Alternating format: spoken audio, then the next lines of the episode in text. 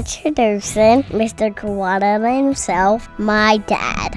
Good morning, good afternoon, good evening, wherever you're listening, however you're listening. This is Quantum of History. I am your host, Donnie Waldron. Welcome in. This is like an emergency podcast, right? This is the one I was going to put off on this, but oh, this is the time to do it. So, what we're going to talk about today is what's going on with Reddit. What is going on if you follow the news, if you follow anything that's going on, you see everything about these GameStop memes, about these Reddit, what they are doing, how the hedge fund guys are pissed, and all I can think about and and uh, Matt Perkins from Bond Cigars texted me and I'm like, he was like, yo, you want you want to do this? You want to do this? I'm like, you know what? Let's do it right now while the, while the iron is hot. So this is what we're talking about today. We're talking about how Le Chiffre's plans in Casino Royale parallel what's going on right now with uh, these hedge funds, with Reddit, and what's going on uh, all in there. So basically, what we're going to do, we're going to talk about what Le Chiffre's plan. Now, if you remember from Casino Royale, I'm sure everyone listens to this podcast has seen Casino Royale. Le Chiffre gets the money that he from um, Uganda warlords, right? He trades the arms and basically says that um, you're going to give me all this money. I'm going to invest it. We're all going to make rich, right? He invests the stock in a in a Skyfleet, which is an airline company. He shorts it that's his that's his idea is that the stock is going to go way down. When the stock goes way down after he invents it, after he blows up the airplane, he then sells it and then becomes rich. Now, exactly what's going on today in Wall Street, all these investors saw GameStop, they shorted it, uh, what it is. So they borrowed the money. So you're borrowing at ten dollars a share. They're hoping that it depreciates, and then when the time comes, they sell it for, they give it back for five dollars. They make the five dollars from the difference, and minus the return of the investment. Exactly what Chiffre was trying to do with the airline industry. He was trying to buy high and then hope that everybody else was having hoping for the long. He was going to buy short, and then when the stock fell down, he was going to make millions and millions and millions of dollars. When Bond thwarted that, just like these Reddit users are coming in and banding together and thwarting the hedge fund ideas. Which again, shorting is not. A, a, we're going to talk with Matt Perkins. We have a really long, in-depth conversation about all the ins and outs of what short-term, long-term, shorting and longing is for stock market investing. But it's exactly what short what Chiffre tried to do was short this thing, have it blow up, stocks go down, he go he makes all this money what James Bond and Reddit users are doing is they're throwing a monkey wrench into the, that plan by making one stopping the plane from stopping it and also stopping GameStop from going under. So it's a really good topic. We're going to get into it. I know a lot of people have a lot of questions about what's going on. So without further ado, we're just going to get right into it and explain how Chiffre and uh, GameStop and Skyfleet and Reddit and James Bond, how they all intertwine and it makes perfect sense and it probably will help you understand Casino Royale's plot a little better and even more appreciate how amazing, how fantastic, how perfect, how flawless of a movie Casino Royale. So without further ado, let's go ahead and bring in my buddy Matt Perkins to help explain all the stuff that's going on.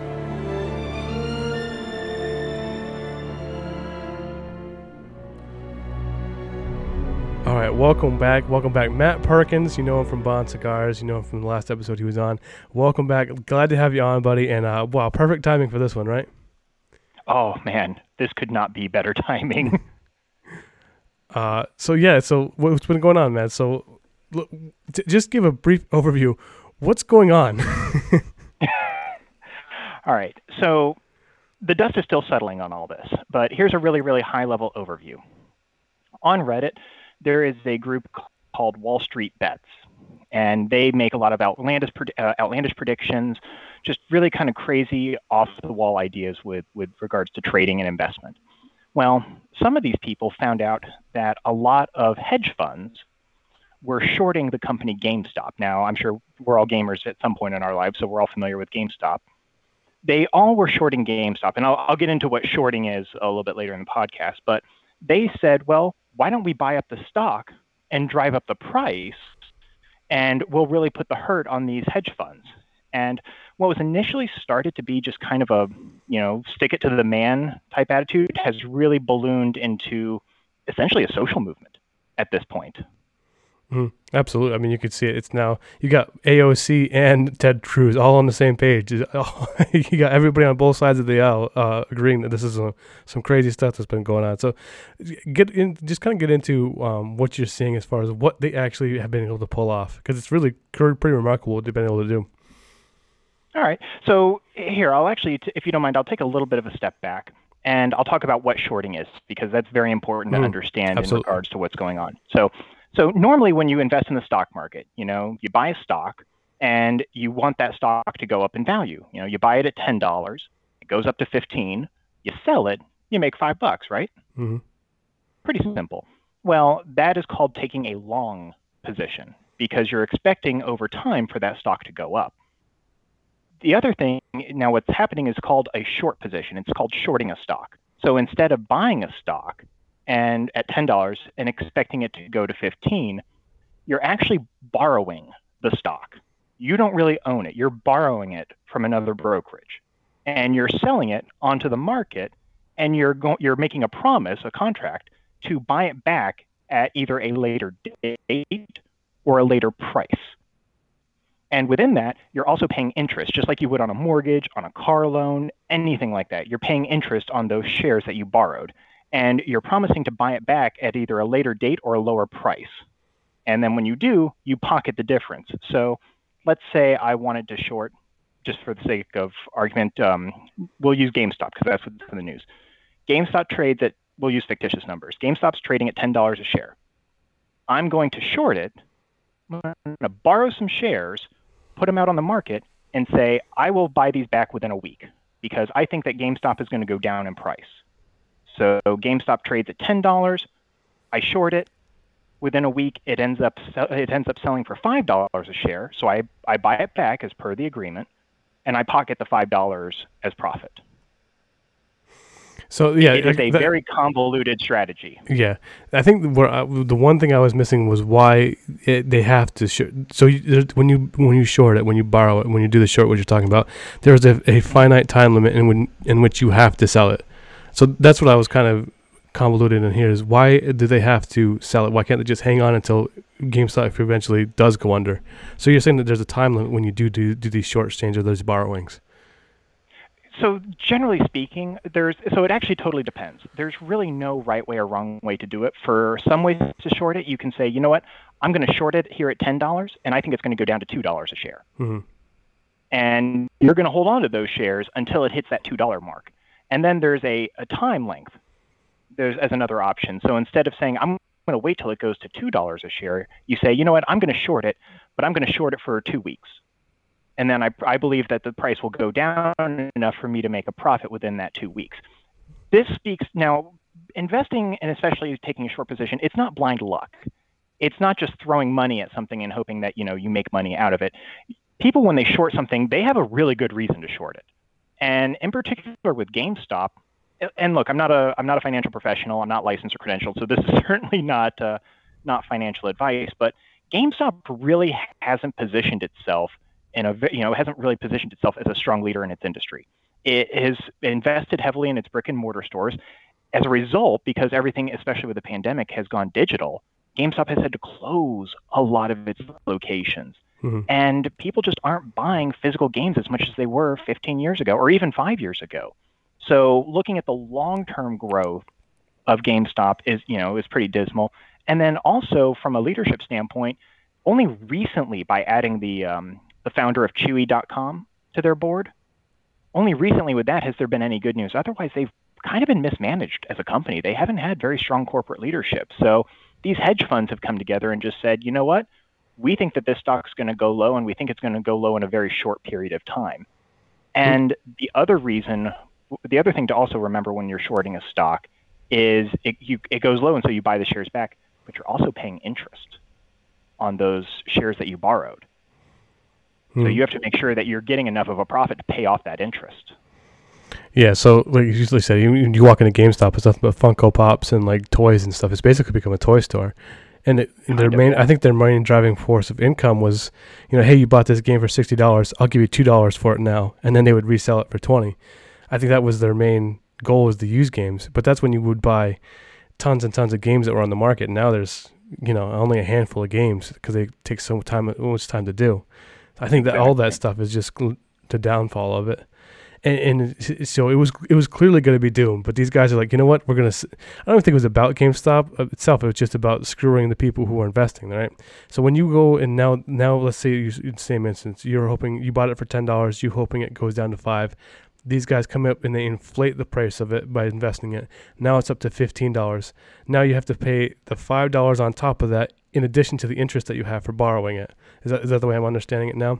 Exactly. So in this instance, and this is you know this is where we're really looking at the the market as a whole. So with these hedge funds, they have the capital that they can wait this out. You know, you and I as as retail investors, it's very dangerous for us to take a short position on a stock because it could wipe either one of us out financially within a matter of minutes.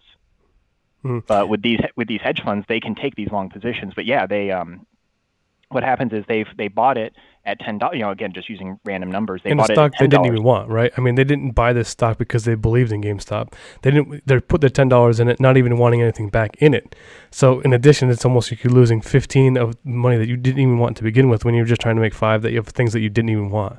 Exactly. It's what's what it's uh, basically why these guys are being put in a panic yeah, these guys are putting in a panic because bear in mind, you know, we're looking people like you and me who are buying shares. You know, we buy four or five dollar, we buy four or five shares, and we've pretty much hit our limit for what we can spend. But these hedge funds are pumping hundreds of millions of dollars into this, so their positions are huge.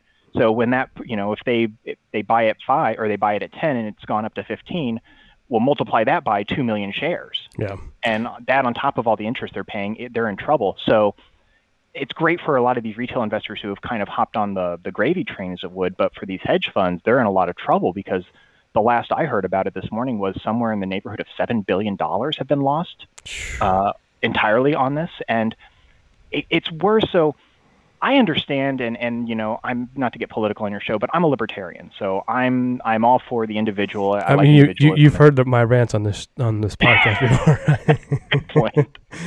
Good point. So, so I totally understand, you know, the whole sticking it to the Wall Street man, and you know, it's you know, power to the people and such as that. But something to consider. You know, we here, how, here's a way to look at it. You and I have checking accounts. We have savings accounts. Most people, and I know I do for certain, I have my savings account linked up to my checking account for overdraft protection. Mm-hmm.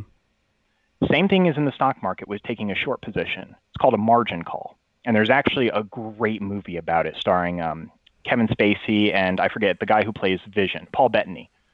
Um, it's a really great movie, and if you want to learn about the stock market, that's a great movie to look at. So is The Big Short, starring um, Steve Carell and Christian Bale. That's an excellent movie if you want to get a better understanding about what's going on with this.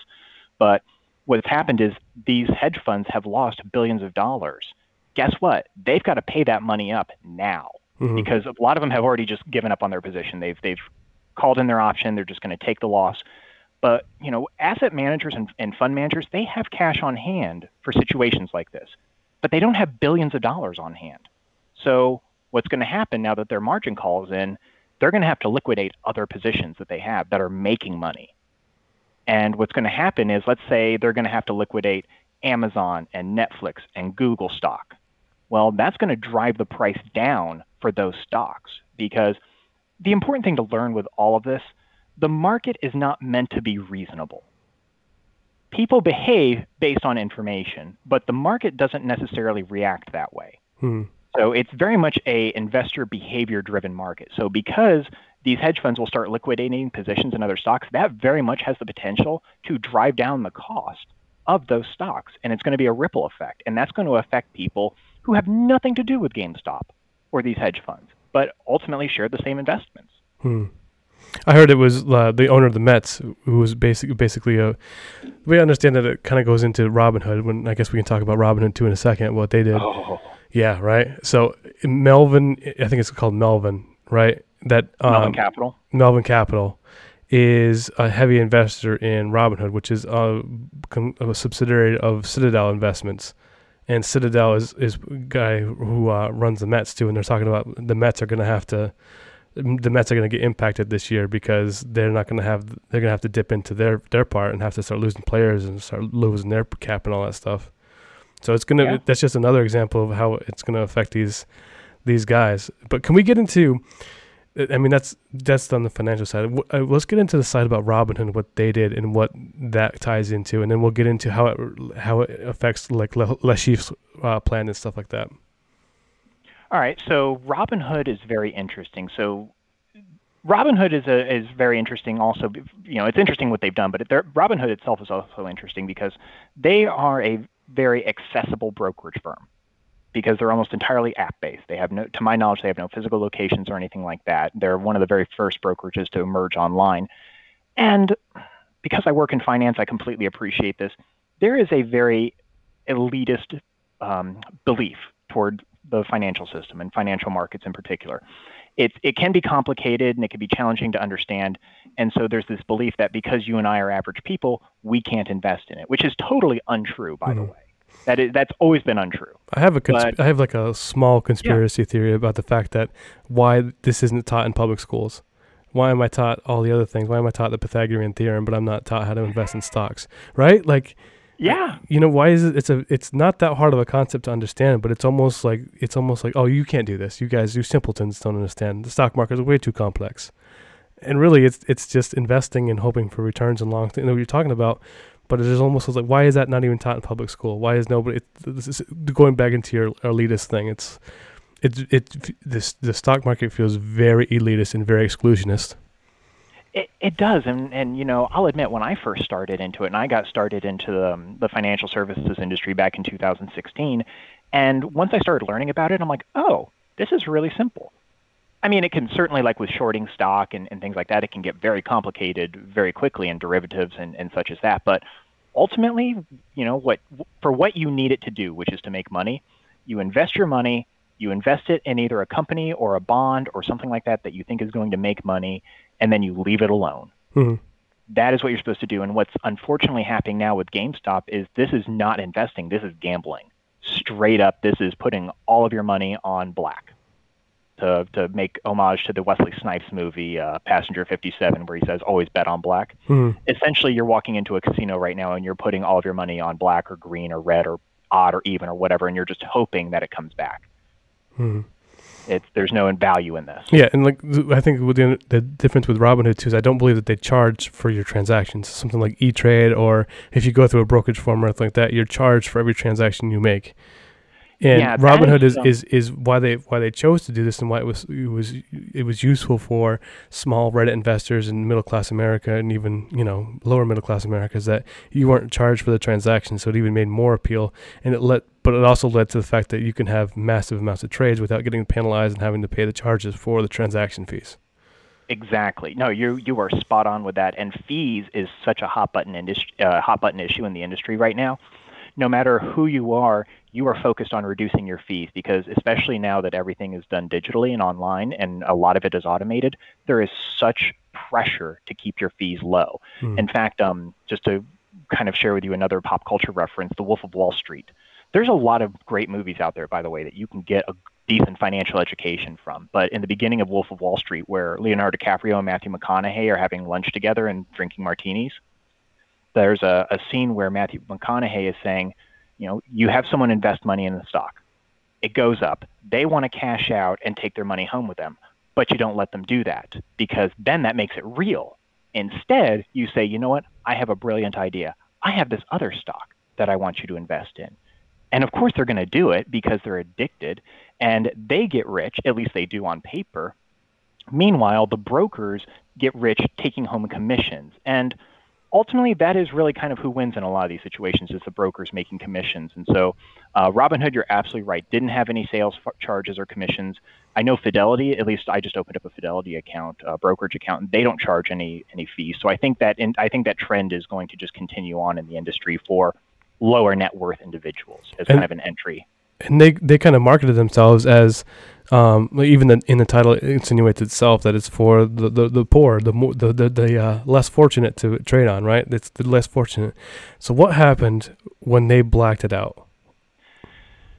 A lot of people got upset. They've already, to the, as of this recording, they've already had a class action lawsuit filed against them, and I know personally a few people who are filing SEC complaints against them. Mm-hmm. So it's within let's let's remember. So one thing to always bear in mind is it is always the prerogative of the brokerage firm to halt trading on something in extraordinary circumstances.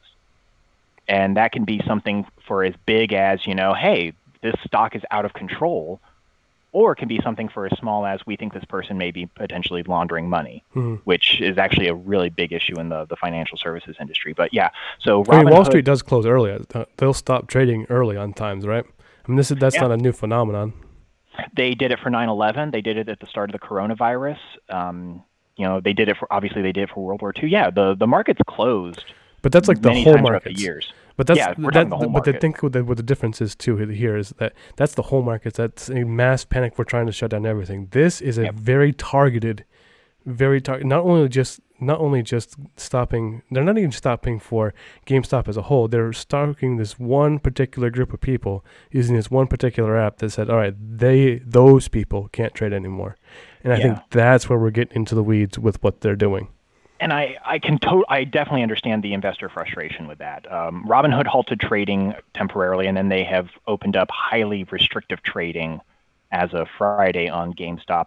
I look, I, I don't. I'll be very candid. I don't work for Robinhood, so I can only speculate. But my educated guess would be one: they're afraid of causing a mass panic and create, you know, and just having the bubble grow higher because so many people are purchasing through this app. For one, and two, I, I hate to break anyone's bubble with this, you know, not just the GameStop bubble, but just people's ideas of, of quick wealth. This stock is going to collapse, and Yeah. it is going to collapse very hard. And a lot of people have gotten very wealthy off of it now, but a lot of people are going to lose Yeah. a lot of money. Like the dot com bubble and all that stuff that happened. Yep. And I hate to, and you know, I'm sure this comes as a surprise to no one, that when people lose money, they like to sue. And Mm-hmm. Robinhood is going to be bombarded with lawsuits by people who lost money on this, I even heard- though it's not Robinhood's fault. So they're trying to staunch the bleeding a little bit. I, the way I understood is that Citadel, who was a major major investor in, in the Melvin, who went into who was so Melvin Melvin uh, invested into GameStop heavily, uh, two billion dollars, and then their main investment comes from Citadel. Citadel's main investor goes into Robinhood, so Robinhood is basically f- being funded by Citadel, who also has a reach in has a personal stake in this. So when this started coming down, it started to be Citadel, who's a heavy investor in Robinhood, said, "You need to stop this right away." And then it also talks about the White House being involved and government being involved and telling them shut down and all the other lobbyist capitals, all these other things. So that's what I think that's where we're getting in the weeds in is that you know you're looking at the power and influence changing who gets to write the rules. You know, you're you're absolutely right on that, and it also points to a lot of the complexity and gray area in the market. So, so one thing that people believe that is just really not true is Wall Street is corrupt. Wall Street and the stock market are actually probably one of the least corrupt organizations and entities in the world. It is so heavily regulated. Um, I can tell you right now, like if you know, at least with with the company I work at, whenever you know, whenever you move to a different division, especially one that deals with actually analyzing the investments, you are subject to such a rigorous background check. And we're not even talking about, oh, did you smoke pot when you were 15? We're talking about what is your 401k holdings? What are your Mhm. personal stock holdings? What other companies are you affiliated with? It's a very thorough vetting process, and they do that. They do that exactly for this purpose: is to avoid potential conflicts of interest, to avoid just anything that even has the optics of looking bad. Um, we are still very early in this catastrophe, in Mhm. this fiasco. So when the dust when the dust settles, it's going to be very interesting to see who may have inappropriately exerted influence to potentially halt trading. And I got news for you. If this started out as just a harmless, hey, let's let's buy GameStop and, and let's go against the grain, that's awesome. But if people were actually colluding and conspiring to drive up the price artificially and do that in, and do that to harm with malicious intent to harm other bro- other um, brokerages and other investors, that's illegal. hmm I mean, that's not even a gray area. That is point. That is point blank illegal, and that is something that the government, especially after the 2008 crash, aggressively pursues. Yeah. I mean, look at the. I mean, there are a ton of firms that make millions and millions and billions and billions of dollars, like you know, like KPMG and Ernst and Young and all these other things, specifically auditing these people that pay for all these things, right? I mean, this is Yeah. one of the. You have really, I mean, mainly it's people who are, don't have a life and are traveling the country all the time, constantly Yeah. in their notebooks. But, um, yeah, I mean, that's it's. We'll see. Well, it's it's a very interesting study about what happens and what goes on with this. So how does it tie in? Just to, to tie in, so now we understand exactly kind of what's gone on. Now, when we look at the movie Casino Royale and we look at what Le Chiffre was trying to do, how is it? How does it run parallel to exactly what Le Chiffre was trying to pull off when he invested in the, in the stocks with the airplane company?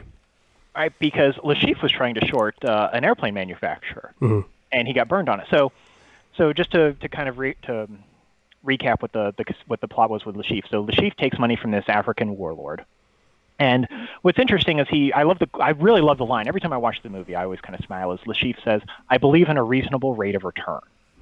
And so he takes this money and he says, your money will be available to you at any bank in the world, which is really interesting. It's possible, but it's, I'd really like to know how he layered that and accomplished that. But he says it'll be available to you at any bank in the world, and Le Chiffre's going to take this money and he's going to invest it. So what he's going to do is he's going to take this money and he's going to short this airline manufacturer, Skyfleet. And the guy on the other end of the phone's like, dude, you're going against the market. Well, we'll see. I mean, shorting is kind of going against the market because you bet something's going to go down in value. Mm-hmm. Well, Chiffre is doing something illegal in this instance. Shorting a stock, again, I just want to make sure I emphasize, shorting a stock is a perfectly legal investment strategy and is a very common investment strategy among institutional investors and, and brokerages. Individuals, not so much, but so Chiffre is going to destroy this new airplane. He's going to have it, he's going to blow it up this new airplane that's coming out. And that is going to force the stock to fall. And because, remember, he's shorting it, so he's betting it's going to go down, he'll buy the shares up when they hit rock bottom, sell them back, and he'll make a ton of money. Mm-hmm. Well, Bond thwarts that effort and, you know, prevents the airplane from getting destroyed. And so Chiffre freaks out and he's like, oh my goodness, I lost all this money. And so he has to um, he has to organize this high stake poker game, which hopefully none of these fund managers of these hedge funds have to organize a high stakes poker game to, to recover their losses. I, I don't know. I kind of want to see it. That put would it, actually, you know, put it on live TV. May the best hedge fund man win. That would be awesome. So, so Chiffre tried to short the stock, and because the airplane wasn't destroyed, he supposedly lost money. I, first off, Le Chiffre's plot is actually very plausible, and you know, not necessarily with terrorist actions, but you know, there have been instances of insider trading where you attempt to artificially manipulate a stock to make money, mm-hmm. either having it go up or go down. What surprised me about this particular instance, though, with Le Chiffre's plan, I don't know why he says he lost money, because to you look at it in the time and place, it is an airline, it is at an airport in Miami in 2006, five years after September 11th. There was an attempted terror attack at this airport. The stock should have gone down even though the airplane wasn't destroyed. Mm-hmm. Now I know we needed the movie to happen and we needed the card game to happen, but you know, again, markets are driven by investor behavior and investor attitudes. So within five years of the worst terror attack in the United States, to have another almost successful t- attempted terror attack, that would really depress not just that particular airline stock, but the stock market altogether. So Le really should have made a bunch of money off of that, even though the original um, objective wasn't completed. And uh, you know, again, I'm, I'm not a I'm not a licensed professional, but I'm surprised Chiffre put all his money into one thing. Mm-hmm. That is that is such a how much? Mistake. So if you're looking, he, he, uh, around 100 million dollars, I think is what they were talking, right? Is that a, yeah, somewhere around that number? Is, how much would it take? Let's say you again buy it for ten dollars a share, you put 100 million dollars in, and you put it on a short how much, if, even if it stays the same or if it goes up, let's say from 10 to 11, what kind of a loss are you think you're looking at just in that? Because he seems like he's like dead broke now. Yeah, he would be. He would be looking at. Um, I'm going to guesstimate around 50 million just in the stock price alone. If, if it stayed the same or even went up one dollar. If it stayed the same, he's going to lose money because he's paying interest. Because mm-hmm. remember, you know, you're you don't technically when you when you short a stock again, you don't technically own the shares. Yeah you're borrowing them and you're agreeing to buy them back at a later date. So if the stock price didn't change an out or didn't change a penny, he's still going to lose money because he's paying interest on this. And you know, just like with a car payment or a mortgage payment or anything like that, man, those interest payments pile up or, add on at the end. So he would have lost money with um, with the interest payments alone, and then even if it just went up by a dollar, depending on how large his position is, yeah, he could have easily wiped out half his investment. Mm, okay. Which, so again, yeah. So even so, even you. So when you do short stock, you really hope that they go down. You're hoping they go down, and you're hoping they go down quick. And the other thing too, just one criticism I have of Chiffre is he put all of his money in shorting one stock. That's that's bad for a few reasons. One, that's a horrible investment strategy. Mm-hmm. I mean, even if you're confident because of a terrorist attack that the stock's going to go down, you still don't put all your money into one stock. Well, I mean, he's you a gambler, spread it out. right? Well, I mean, that's yeah, a, you should have. That's his whole personality yeah, for the for the that thing, is right? True, but but you still you you spread it out. You know, you want to have some long positions to you know to get to basically protect you against something like that happening, and also I got news for you. You think no one's going to notice a hundred million dollar short, and then within, let's say even within two years, a terrorist attack? You think no one's going to notice that? Yeah. Oh my goodness, the FBI would be on his front door in two hours. Yeah. Yep. So that's just that's absolutely ridiculous. yeah, before 9/11, that was the that was the when they were hiring people for the, the FBI around the 90s. That's what the number one thing they were hiring people in the FBI for was for accounting. Before it went to Yeah. the terrorism thing after 9/11, but before that, the FBI had gone almost exclusively hiring accountants and things like that to be FBI agents to do these things. They had they had shifted from crime to white collar crime based on you know the 80s and and all that stuff that had gone on. Yeah, there's some there's some really bad stuff that that went on in the 80s. And, oh yeah. uh, Uh, the other thing about Le Chiffre too that I found so interesting is they call him M in particular refers to him as a mathematical genius. hmm Uh, that's great if you're playing cards. I'm a ter- I'll admit I'm a terrible card player. I have no idea what card's going to be drawn next, and I'm I'm bad at bluffing and stuff like that. But to to invest and and manage money, you don't have to be a mathematical genius. I mean, obviously it helps if you're good at math, but it helps if you're able to predict trends and anticipate outcomes. Like for instance, we'll go back to GameStop. Xbox with their new um, Xbox One S they have a console that is entirely digital. It does not require any hard any physical discs at all. That's huge for the industry. Yeah. And that to me it signals the death knell of a lot of brick and mortar stores, namely GameStop, Yeah. that they're just not going to be relevant in the future. That's why that's, that's the tweet from Blockbuster says "Get 'em Reddit." Yeah. it's very, is it, you know, hits home. They they understand what's going on. Yeah, so it's it's very interesting. I'm gonna I'm really dying to know what's um, what's going to happen with this. And and the other one other thing too with uh, with all these people getting sudden wealth, they're going to get hit. You know, if you did make any money off of GameStop, make sure to set some aside for taxes next year. Yeah. It's because that's called a short term. So you have um, what's called a short term and a long term capital gain. Short term capital gain is if you sell, if you buy and sell your stock within one year, so 365 days, and if you do, that counts as income to you, hmm and it's it's taxed at your regular income tax level.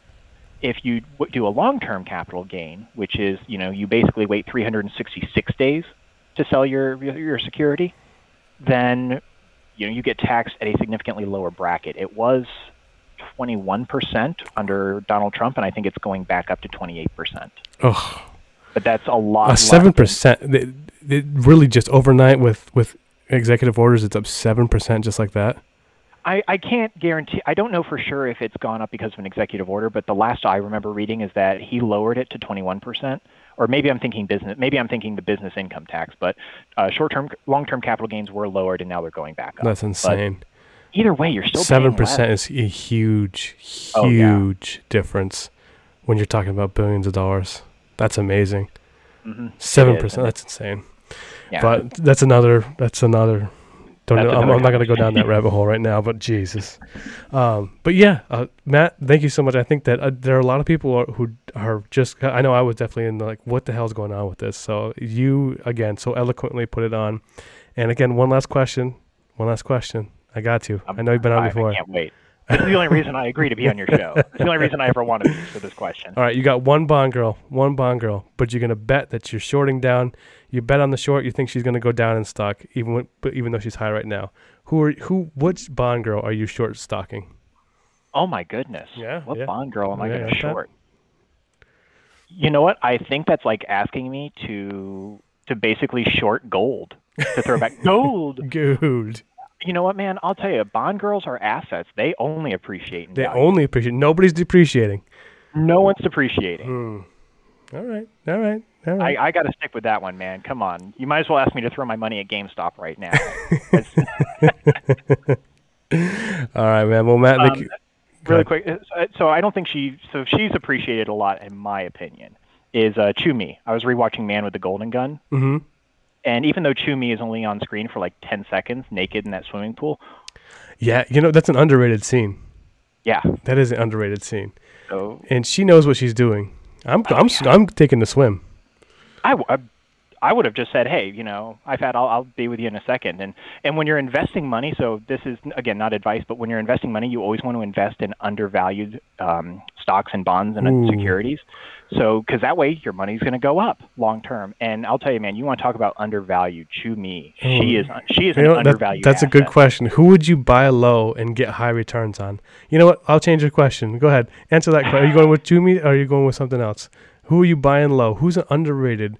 Who's a who's a bond girl that would you'd be able to buy low on stock? People don't really appreciate, but then you get that return on investment and ooh golly golly, is that return on investment nice? I'm I am definitely going to say it's Chew Mee All right. because You again, even though she's only on screen for 10 seconds, man, she dominates it.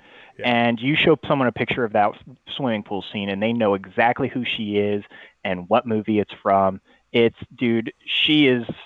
I only see her stock going up. Oh, good job. Yeah, absolutely. Great answer. All right, Matt. Thank you so much for coming on. Uh, can't thank you enough, and we'll have to keep doing this, man. You're great on this. I love having you on. Oh man, fanboy moment every time I'm on here. It's always good talking to you, sir. All right, man. Take it easy and take care, bud. All right, bye.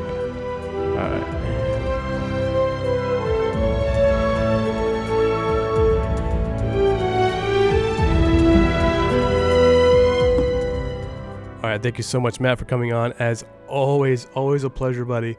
Always having. If you guys aren't following him, he got his uh, Bond Cigars on IG. Really good follow, really good stuff. Really good guy, and so again, just a wealth of knowledge when it comes to this stuff.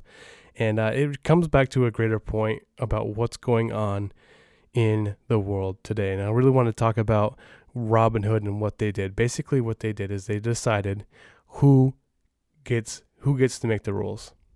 And it's been a common theme going on for a while, for the last year and a half at least, is that these big tech corporations, these big Wall Street, but mainly like these firms that you go, the, the medium that which we operate, um, almost all of what we do, is on tech companies now, and these tech companies have huge amounts of power, right? I mean, governments are worried about them. Governments and it, and what tech companies have the power to do is censor and decide who gets to win. So in your film Robinhood, they market themselves as we're here for the little guy until it's not it's not profitable for the little guy. And it, when in reality, their investor is Citadel, which is a huge, huge you know corporation. They're not really for Robin Hood. They just they'll just sell you that fact, and then when it's no longer convenient, they shut you down so that you can actually win and screw the hedge funds guys. But then, then, then that's not okay. It's not okay for you to win. It's only when they win that that's okay. And that's the problem with it is that they, they didn't even stop trading on GameStop. You could still trade GameStop sto- stock. You just couldn't do it on Robinhood, which they knew is where all the users that were basically coming in for the first time and all the screen names and all that stuff that they come up with to invest in were basically screwing these guys over. That's what the problem is, and that's where the problem lies. And it's been going on for this whole year. I mean, how do you decide if you're okay with the fact that Twitter decides who they go who they go with? Now, love them, hate them, whatever you want to do. I, I was sick of Trump's rhetoric at the end too with his Twitter. But the fact that when you're okay when Twitter tells Trump he can't be on, or they deplatform Parler, which was someone like, okay, we don't want Jack. It's your company. You can do whatever you want. You know, we're going to go to this other thing. We're going to call it Parler, um, and that's where we're going to go. And you can have it. And then all the other tech companies completely deplatform something that we said, okay, Jack, it is your absolutely your private company. You can do whatever you want with it. We don't agree with it, but you look, it is what it is. Nobody seems behind us. We're the unpopular ones right now. We'll go to Parler, and then they go ahead and deplatform Parler because they don't agree with your thing. Now, if you're willing to let big tech be the moral compass for everything, that's on you. I can't imagine. I, I just the point is that you whether you like what the rhetoric is or not, the fact is that it is your platform, your right to express whatever your feelings are, whether you like it or not. And that's the problem is where if you if you were okay with Twitter and Facebook and Instagram censoring all the other things, then you should be okay with the fact that Robinhood shut down everything else that is. But you can't have both. If you're going to stand on a principle, you stand with that principle. And it's the reason why I don't, I don't, I think I don't agree with the death penalty. I'm not a supporter of the death penalty, even though I'm in law enforcement and there are people I think that do heinous stuff that deserve to die. I don't believe that there's ever been a pure enough system, a perfect enough system, or nor am I willing to engage in the fact that I'm going to willing to put my trust in some kind of governmental system where I say this thing is so flawless and works so perfectly. I trust you to kill people. I don't, and I never will. And that's that's why I don't agree with the death penalty. In addition to all the expense and all the other reasons that you can rationalize it, it comes down for me. I don't believe that there's any kind of moral um, high ground or more per- perfect system where I entrust anybody to be able to just be like, you know what, these guys are so good at their job, uh, you can kill them. And it's the same thing with the platforms of what you're willing to do with with Twitter and Facebook. Are you so willing to believe that their moral high ground is always the moral high ground, or their moral compass is the moral compass? When I was an undergrad, this this I I never forget this. It was my first year of uh, college, and this professor, uh, Professor Studebaker, came down, and he said um, talked about polls. It was during the Iraq War, so um, same thing. Are you for or he said look at a poll and ask the look how the poll's written. Now, if somebody puts on like CNN or Fox News or whatever it is, are you for or against the war? Okay. Well, yes or no. That's an easy question, right? I mean, you don't have to think too much about it. It's yes, yeah, I'm for the war. Well, that's an easy thing to say without understanding the context of what that actually is. Now, pose that question in the fact that are you willing are you willing for your son or daughter to die? Are you willing to, for your son or daughter to go over to Iraq and die in Iraq? Do you think that changes the poll? If you ask that question, it's basically the same thing. But if you ask that question in the same way, it is the same response. No, of course not, right? So it's the same thing when when you have Twitter. Are you for or against Twitter shutting down accounts? Yeah, yeah, whatever. You, they can shut the account. That doesn't matter to me. Yeah, that's okay. That's fine. It's their company and all that stuff. Well, now you're seeing it. Are you for or against Robinhood shutting down people investing because they didn't they didn't like who was winning. Changes, right? But it's really the same question. It's really the same question. It's just that now it's affecting you. So when it doesn't affect you, it's easy for you to not to be like, okay, it's okay for the other person to win, or it's okay for them to do this. Ah, what are they hurting? It doesn't really matter. It's just a Twitter account. When you and I and I do this, and I think I've just been more staunch in my positions on this thing. Is that I don't have to like what you say. I don't have to like what your opinion is. I don't have to agree with you, at all. I don't have to agree with you. And I, I probably don't with, with a lot of things that I hear, but it, I will staunchly support your right to say it and your right to stand on your platform and say what you say. And there was an, another article I read where Life magazine came and they put a picture of like the the hundred the most poignant pictures of the last hundred years, and one of them was um, this this charred skull of a of a body from a soldier from World War One, um, and it was really graphic and they were told you have to take this off. You have to take this off. Everybody was like you can't how can you even post that picture in, in a book like this? And life and the response was that war is not nice. War is not pretty. No war is not this. And you have to see the ugly. And that's exactly what it is. You you have to see these things. You have to understand these things. And just for you to just try to shelter yourself and sit on positions of of understandings without actually understanding what's going on it's it's easy for you to be on one side or the other until it's actually your personal stake in it. And I think that's what's been so interesting about this Robinhood is that everyone has come together and like, okay, well that's starting to affect everybody now. Like, is that the kind of power you want to give people? That just with the snap of a finger, your own money, you're not even control over your own money anymore. And then you talk about these percentages and these changes and the executive orders, and so many people are like, eh, does it really affect you? Okay, maybe it doesn't affect you right now, but on principle, does it affect you? Yes, it does, because one day you're going to be on that end. You're going to be the one that's getting your account censored. You're going to be the one that gets on Twitter timeout. And I'm telling you, I went on. I told I, I told the story on, another episode. Is that I, when um, a group of protesters came down to Baltimore and ripped down the Colum- Christopher Columbus statue, I got in, I got put and helped on the investigation. So I had to create this fake Twitter and start going down the the BLM, the Antifa, all these other activists that they go on. And I can tell you that Twitter is a cesspool. Twitter is a cesspool of vile words, vile hate that is on there that's not getting censored. But some other things are. I can tell you right now, I can see I've seen death threats, I've seen videos, I've seen calls to kill things, I've seen uh, animated, I've seen everything. So, where's your moral high ground? Is it a moral high ground or is it a convenient act right now. And if you're going to tell me that it's the moral high ground, then when it comes for you, you have to stay on that high ground. But for me, if you're going to stand on principle, I have to be willing in my principle that you can say this and we can open these things and we can have these discussions without that. Or we can have this investment. Or you know what? It's a stock market. It's not always pretty. Sometimes you win, sometimes you lose. Guess what? Today you lost. Today you lost. Okay, the hedge fund guys, the Citadel. I, am not an, I'm not anti-corporation. I'm not anti-capitalism. I'm not anti-shorting. I'm not anti anything. Go. Uh, it's very restricted. You know, no trust, no collusion, all these things because there's bubbles burst. But at the same point, and I'm free for whoever wins wins. It's not the stock market doesn't shouldn't be some uh, some playground that only certain people win. And when it's not the people who usually win that wins, and that's when a problem comes, and that's when it becomes a story.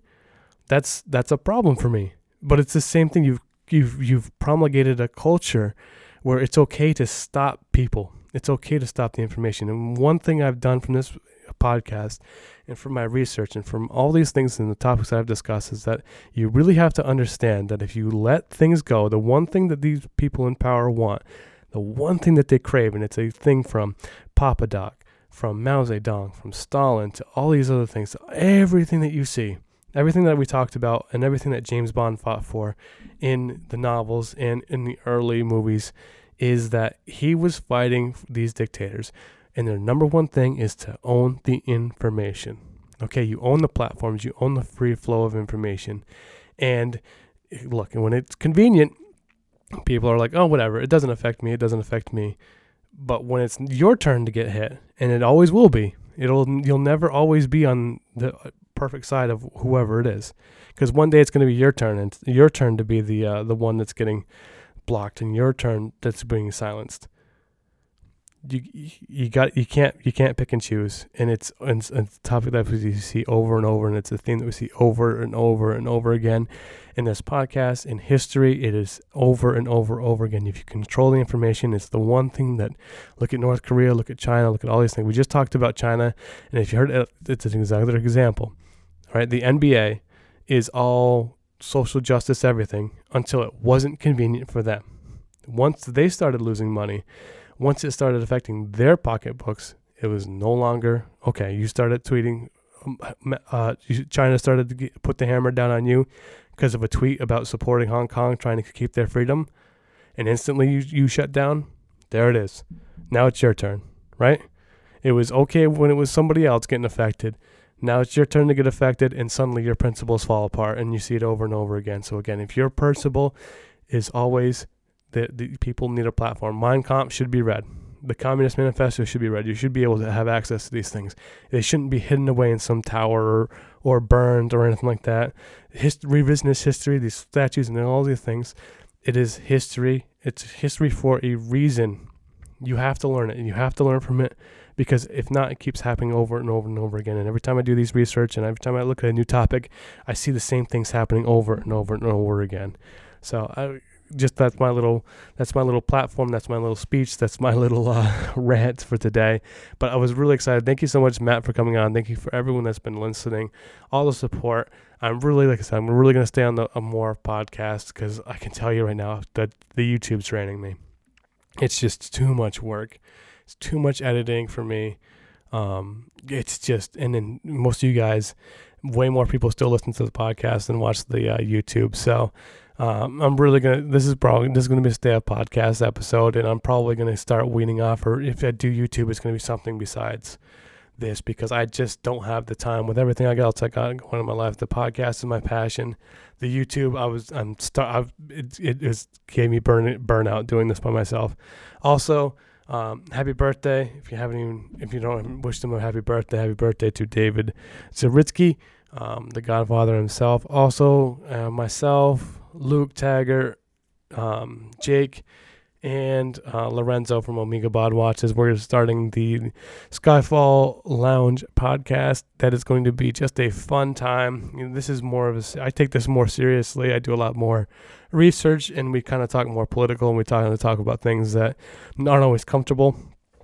And that one is going to be straight fun. That's going to be just straight fun, just some dudes hanging out, talking Bond just like as if you were hanging out drinking with us, and then we would all just sit there and talk Bond. So that's going to be a much more lighthearted. It's going to be less, probably once a month episode, um, but it's a lot more fun. So check that out again. It's Skyfall Lounge podcast, and um, you know, follow me on Instagram, follow me on all this, this stuff. Thank you guys so much for coming in. As always, it's been Donnie Walsh. And it's been Quantum of History. Thank you guys so much. I will see you soon. Talk to you soon. We got a lot of stuff coming up on the forefront. Um, we got great new couple great episodes coming up. So thank you guys as always for the support. And if you haven't checked the merch out, God, God, why are you buying t-shirts? British Bond Addict looked amazing in his shirt. Oh my goodness! And then also, I want to thank uh, my my guy ending in seven on IG. Uh, it just his his mug and his the, the mug he has with the with the bra next to it. Man, my man, my man, right there. All right, thank you guys so much um, for coming on, listening in all this time. Thank you so much again, Donnie Waldron, Quantum History. As always, wishing you and yours the best, and as always, stay positive out there, guys. Thank you so much.